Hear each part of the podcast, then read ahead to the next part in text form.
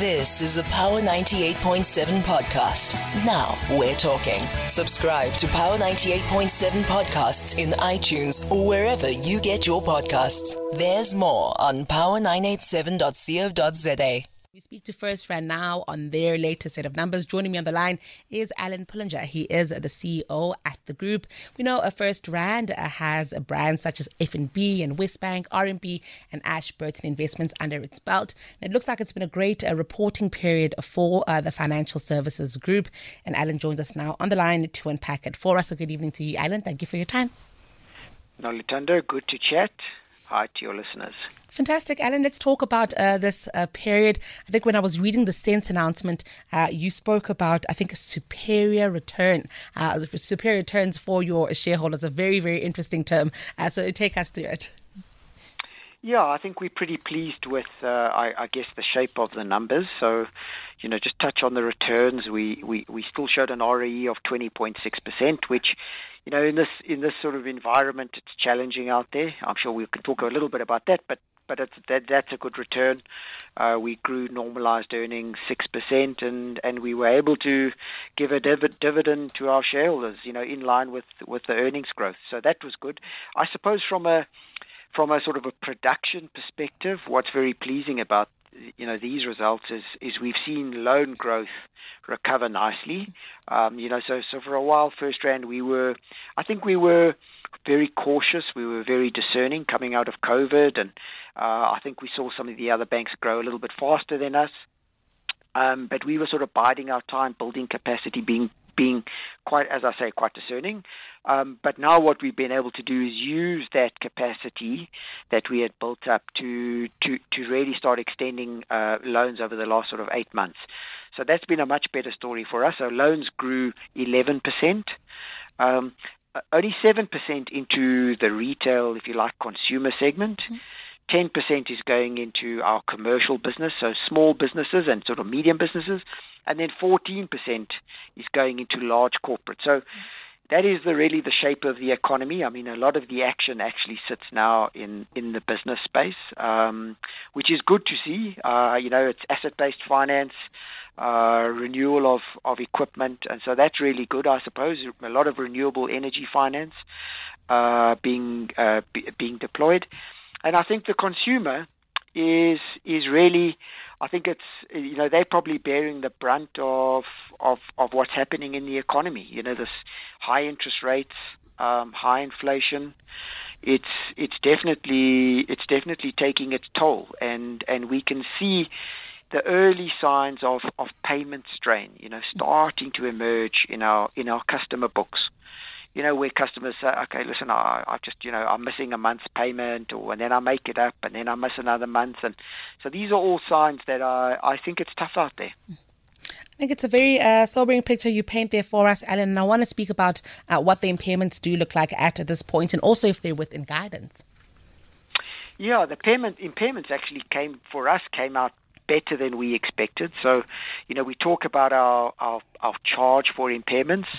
Um, if you like, you know, for you know, for, for, for, for every rand, we would need to put aside um, uh, some money for, for, for, for credit risk, and we would talk about, you know, if we were going to lend, say, a hundred rand, we would expect over time for the charge for credit to be between sort of 80 cents and 1 Rand 10. We would put that aside. For every 100 Rand that we lend, we would need to tuck that aside because for expected credit losses. So that would sort of be the range, this 80 to 110. So where are we now in that cycle? We're only at 83. Yeah. So we really just just tipped our toes, if you like, into the bottom end of of that range. So from from a FirstRand perspective, there's no doubt. I mean, we we we pleased with that print. Of course, what we do know is, you know, the next six months there's probably little respite.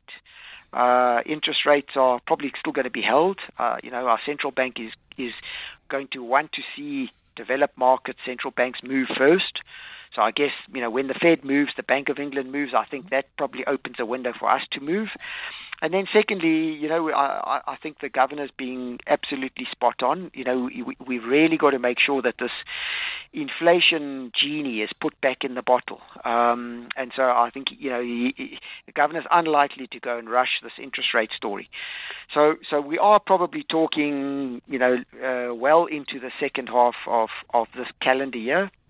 You know, so maybe it's a, a gift that can come around springtime. You know, September, mm-hmm. October, maybe we can start seeing our first interest rate cuts, and I think they will be very welcome uh, by by consumers.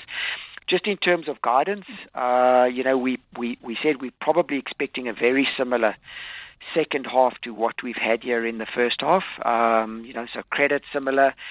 Loan growth is going to slow down, so there's no doubt. I think that customer affordability, those pressures are starting to show themselves. So the momentum in loan growth will slow from here. Um, but otherwise, uh, you know, we will probably see a, a very similar picture c- come June. You know, just in terms of of, of delivering results and uh, returns to our shareholders.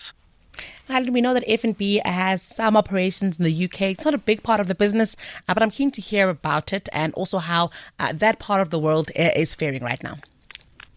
Yeah, it's a good question. Uh, you know, we often think it's it's tough here. The UK is very tough at the moment.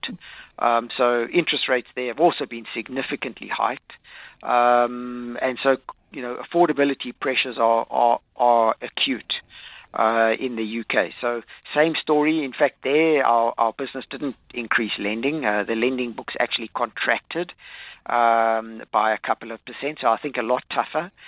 Um, again, I think everybody there is waiting for for for for interest rate cuts. You know, inflation has been coming down in the UK, which I think is a pleasing sign.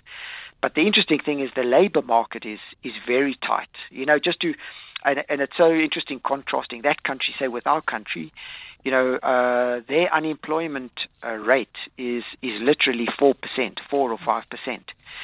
Now, so it's that that that's great if you're looking for a job because you're going to find a job. But of course, if you're running a business, mm-hmm. uh, it means that uh, you know you're paying your your your your your employees a lot. You know, to to get employees and to attract employees, I think they've got a lot of bargaining power. So you've seen really good wage increases happen in the UK, and I think that's that has softened the impact uh, for many consumers in the UK that they've had really good increases, wage increases. Um, so yeah, it is tough, but uh, you know, like all these things, they they are cycles. Um, and and uh, you know, I, I I have no doubt, you know, come later this year or into 2025, I think the cycle turns and and better times come for for all of us truly crossing fingers there, Alan. Before I let you go, I must also ask you just about your thoughts on SA Inc. Uh, for instance, if I look at uh, the FirstRand share price, which I, of course you're uh, not in control of at all, uh, but if I look at the share price, very undervalued from my perspective and the perspective of many analysts there,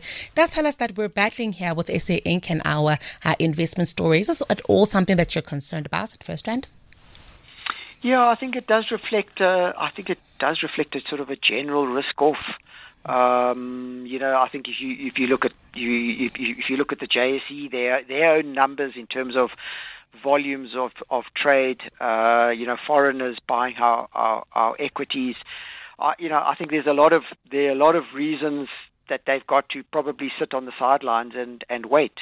Um, so I, I never comment on the share price. You know, it's, it, that isn't my job. My, my job is to try and run the business and, and, and deliver the best numbers we can, and, and the market must put a valuation on those numbers. But I, I hear what you're saying. Um, you know, from an investment perspective, you know, if you if you ask me today where where I think the best returns for somebody who's looking to make an investment, do I think they're in South Africa, or, or would I go and put it into one of these these international markets or that are at an all time high? I think I would take my chances uh, locally, um, which which kind of emphasizes your point.